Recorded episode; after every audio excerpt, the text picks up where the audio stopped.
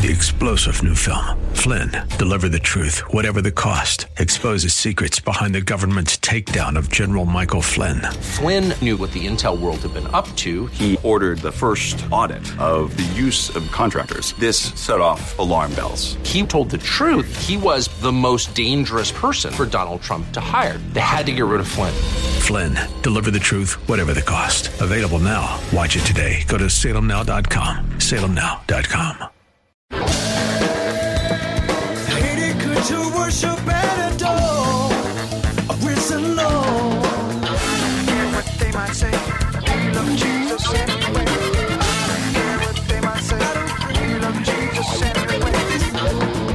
From Grace Bible Church in Hayward, this is Way of Grace with Pastor Jesse Gistand, featuring the summer series and our teaching staff at Grace Bible Church. Today, Stephen Clow joins us in John chapter 8 and verse 12. A message called In Honor of Jesus, the Light of the World. We'll take a look at Christ as our light, demonstrated by John 8, verses 1 through 11, and the light declared in the midst of darkness, specifically in verse 12. Join us for today's broadcast of Way of Grace. Here's Stephen Clow. In our text in John chapter 8, I will be dealing with verse 12. But I want to set the scenery for you in verses 1 through 11. The scenery that we have here in John chapter 8. We're in a classroom setting. We're in the classroom of Christ. Jesus is in the temple where the treasury resides, in the court of women, early in the morning, and he is teaching a crowd which came to him, according to verse 2. While our Lord is actually teaching, there's a problem that occurs which disrupts, seemingly disrupts the teaching of our Master. The Pharisees and scribes interrupt the lesson of Christ with a situation that involved a woman caught in the very act of adultery. Their motivation behind coming to the Lord Jesus Christ with this urgent situation, it appeared to be motivated by justice and righteousness. Because they said, Master, this woman was taken in adultery in the very act. Now, Moses in the law commanded us that such should be stoned. But what do you say? The agenda that they had, however, though it appeared to be just and it appeared to be a righteous cause, though they're coming and appearing to be angels and messengers of light, their agenda was actually dark. Their agenda was evil. Their agenda was diabolic. It was demonically inspired and grossly dark. In fact, what we're seeing here is darkness entering into the temple and interrupting the Lord Jesus Christ with a fabrication that was intended to result in Jesus' destruction. For it says in verse 6 this they said, tempting him, that they might have to accuse him. They wanted to cause Jesus to give an answer that would be in violation to the law of Moses. In order to place this as an official charge against him. Then, on the basis of this charge, to have him condemned by the Sanhedrin at an official session. And finally, by branding him as a transgressor to destroy his influence with the people. This is the setting.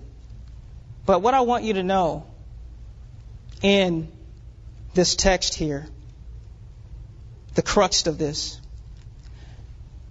In verses 1 through 11, what we see is Christ demonstrating that he is the light of the world by doing four things.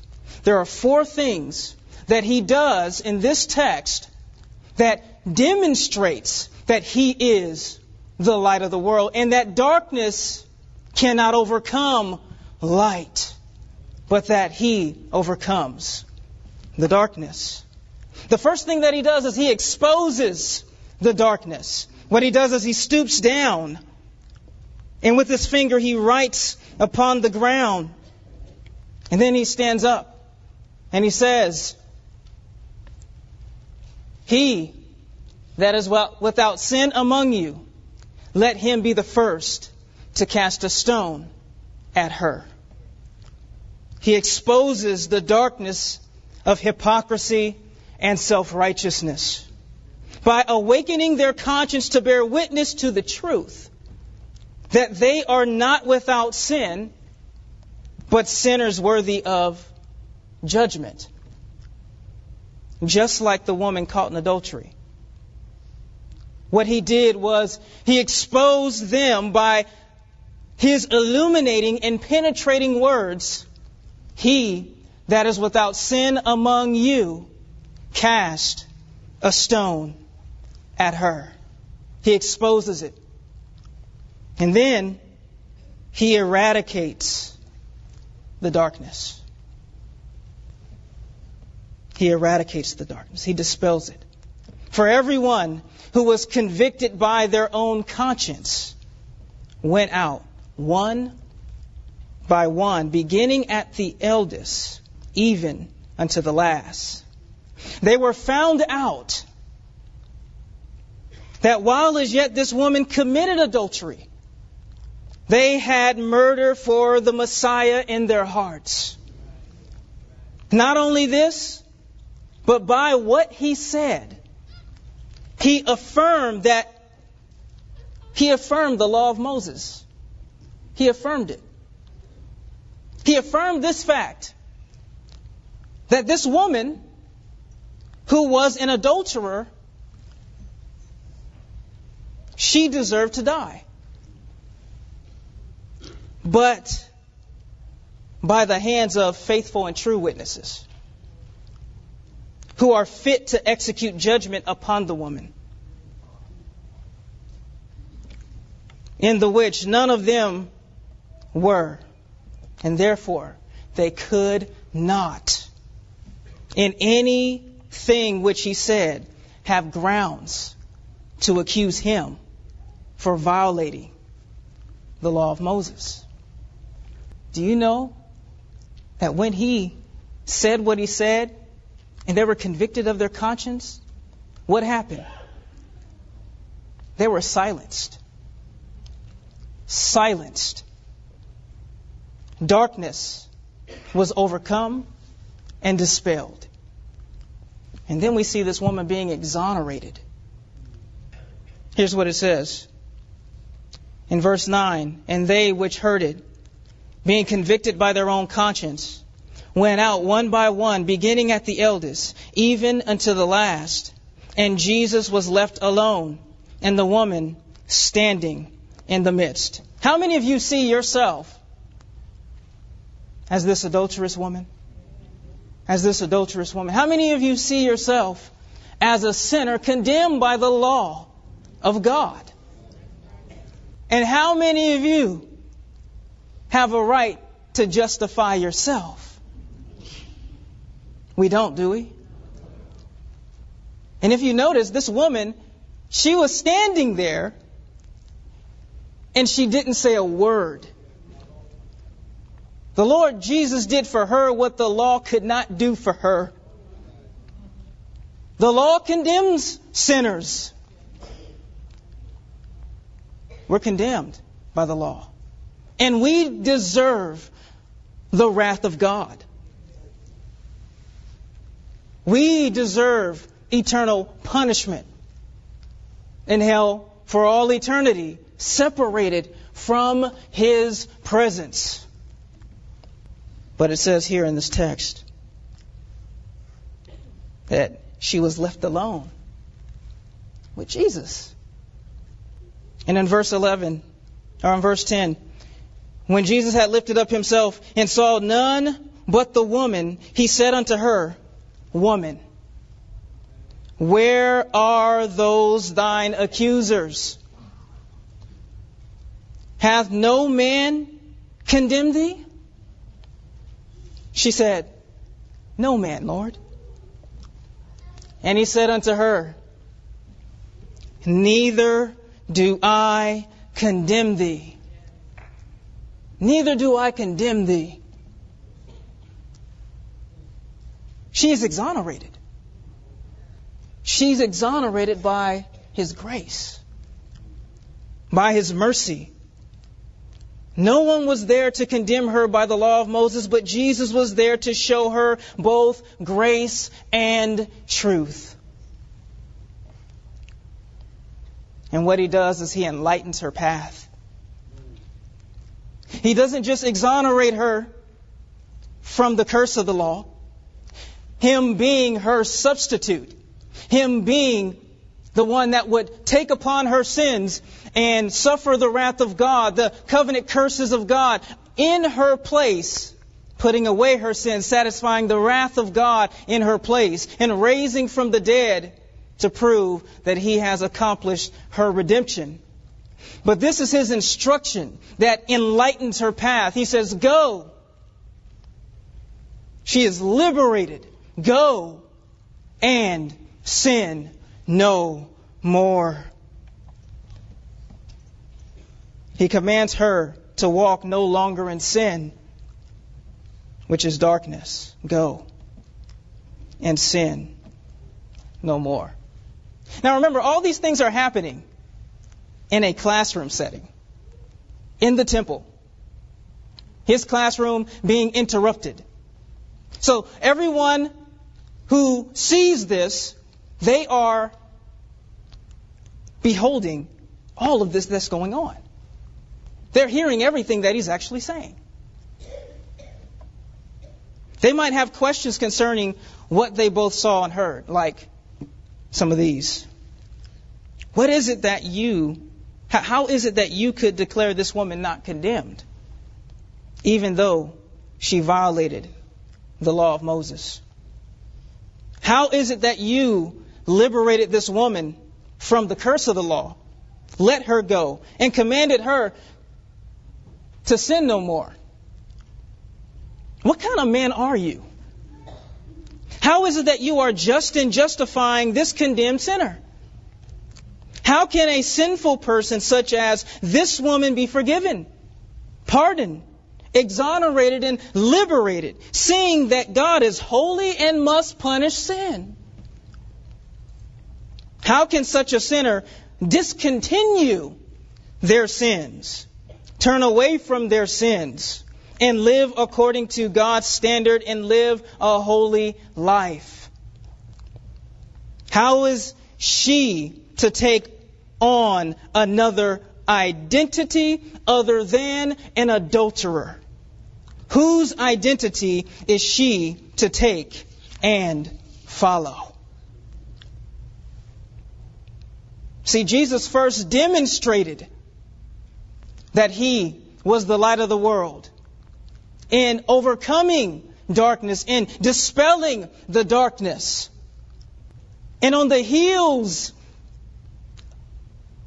of this demonstration, he declares himself in verse 12 to be the light of the world.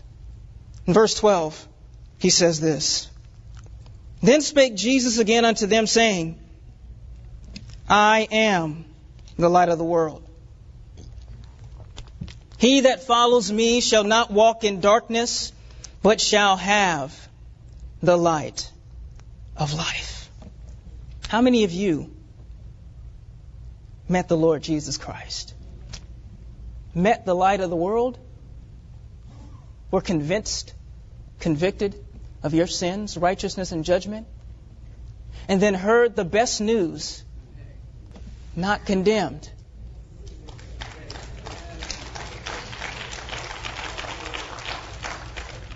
Not condemned. Not condemned? There is now no condemnation to those who are in Christ Jesus, who walk not after the flesh, but after the Spirit. He says, I am the light of the world. Jesus preaches himself. Himself. He says, and this is in your outline, point number one the personal claim of deity. The personal claim of deity. When he says here, I am the light of the world, he is declaring his identity. He is describing himself by imagery. He reveals his interconnection to the world. And when he says, I am, I am, he is claiming himself to be God. Very God of very God. It helps us to think about Exodus chapter 3, verse 14, where Moses is in the wilderness and he sees a burning bush, a bush that's burning, but the bush not being consumed, and he turns to see this miracle that's going on, and a voice proceeds from this burning bush and tells him, Take off your sandals, for the ground that you stand upon is holy ground. And he calls him effectually, and he commissions him to actually be a means by which Israel would be delivered from her oppressors. And Moses is saying, Who am I going to, what's your name? Who, who am I going to tell them is sending me? And what does he say? He says, I am that I am sending you. The God who is, the God who was, and is to come, the Almighty, we are to think about and we are to look to the Lord Jesus Christ. And in John 8:58, this statement that he made gave the Jews in their mind grounds to stone him when he says, Verily, verily, I say unto you, before Abraham was, I am. In John chapter 1, verses 1 through 3, we see, In the beginning was the Word, and the Word was with God, and the Word was God. The same was in the beginning with God. All things were made by him, and without him was not anything made that was made. In Christ dwells the fullness of the Godhead bodily. In fact, 1 Timothy chapter 3 verse 16, you would turn there.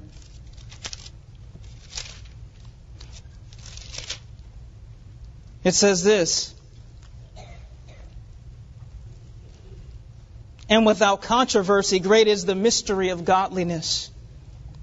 God was manifested in the flesh, justified in the spirit, seen of angels, preached unto the Gentiles, believed on in the world, received up into glory.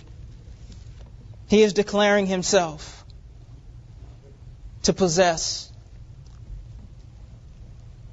the essential nature of God, that He is very God, a very God. And then He describes Himself by imagery.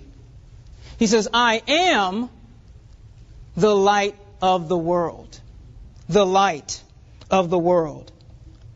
This metaphor of light is common and it's very important. It's prolific throughout the scriptures from Genesis 1 3 to uh, Revelation 22 and 5, we see the concept of light going through the Word of God. He is saying, and if you read in Genesis chapter 1, verse 2 through 5, he is the antidote to darkness. But he reveals his interconnection to the world. He says, I am the light of the world. I am the light for the world and to the world. In 1 John chapter 1 verse 5 it says God is light and in him is no darkness at all. God in the flesh Jesus Christ is the light of the world. He is the revelation of God. He is the truth. Prophetically speaking, when we think about light, our Lord is saying that He is the light of salvation. Not only to the Jews, but also to the Gentiles, the world. Isaiah chapter 9, verse 2, if you would go there, says in verse 2 The people that walked in darkness have seen a great light. They that dwell in the land of the shadow of death, upon them hath the light shined. And if you turn with me to Isaiah 42, Isaiah 42, starting at verse 6, he says, Word of God reads, I, the Lord, have called thee in righteousness, and will hold thine hand, and will keep you, and give you for a covenant of the people. For what? A light to the Gentiles. To open the blind eyes, to bring out the prisoners from the prison, and them that sit in darkness out of the prison house. I am the Lord. That is my name. And my glory I will give to another. I will not give to another neither my praise to graven images. Turn with me to 49, Isaiah 49. Isaiah 49, verse 6. The Word of God reads, And he said, It is a light thing that you should be my servant to raise up the tribes of Jacob and to restore the preserved of Israel. I will also give thee for a what? A light to the Gentiles that you may be my what? Salvation unto the ends of the earth. He is the presence of God to the world. For the world. He is come as the image of the invisible God. He's come to illuminate the dark hearts of sinners with the truth of the gospel in order to impart the life of God and guide them to their desired haven in heaven with God. He is the revelation of the invisible God, come to do the work of illumination of the dark heart with the truth of the gospel in order to accomplish the impartation of life and guide them to their final destination, which is the presence of God. Studying God's Word that we might show ourselves approved, that we might come to a deeper love and understanding of God's amazing love for us in Jesus Christ. And this is Way of Grace with Pastor Jesse Gistand, featuring Stephen Clow from our teaching staff here at Grace Bible Church in Hayward. We are always delighted and grateful that you take a few moments to spend with us, that we might, again, study to show ourselves approved. And as we leave you today, we would also leave you with an invitation to join us for worship in person. If you enjoy the teaching ministry of Pastor Jesse Gistand and Grace Bible Church of Hayward, please consider this a formal invitation to spend Sundays with us. 11 a.m. is the worship service, 10 a.m. if you would like to join us for Sunday school.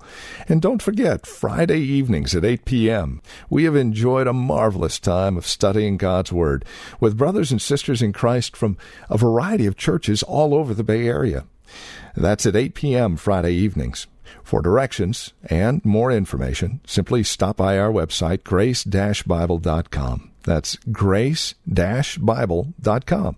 Or give us a call 510 886 9782. That's 510 886 9782.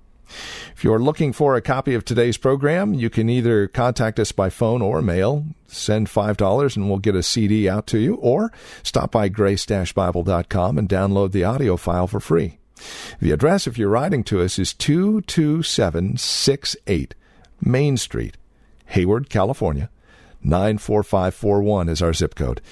And one final note as we conclude our time together today. We're able to come to you daily here on KFAX because of friendships and partnerships with people such as you who see the value of this ministry now, while it is free to listen to, for us, there is a cost, and we are a listener supported ministry. No matter the size of your gift, it's greatly appreciated. So, would you take a moment and pray about it and then contact us with your gift today? 510 886 9782 is our phone number, or write to us 22768 Main Street, Hayward, California 94541. Thank you so much for spending time with us today. Until next time, God bless.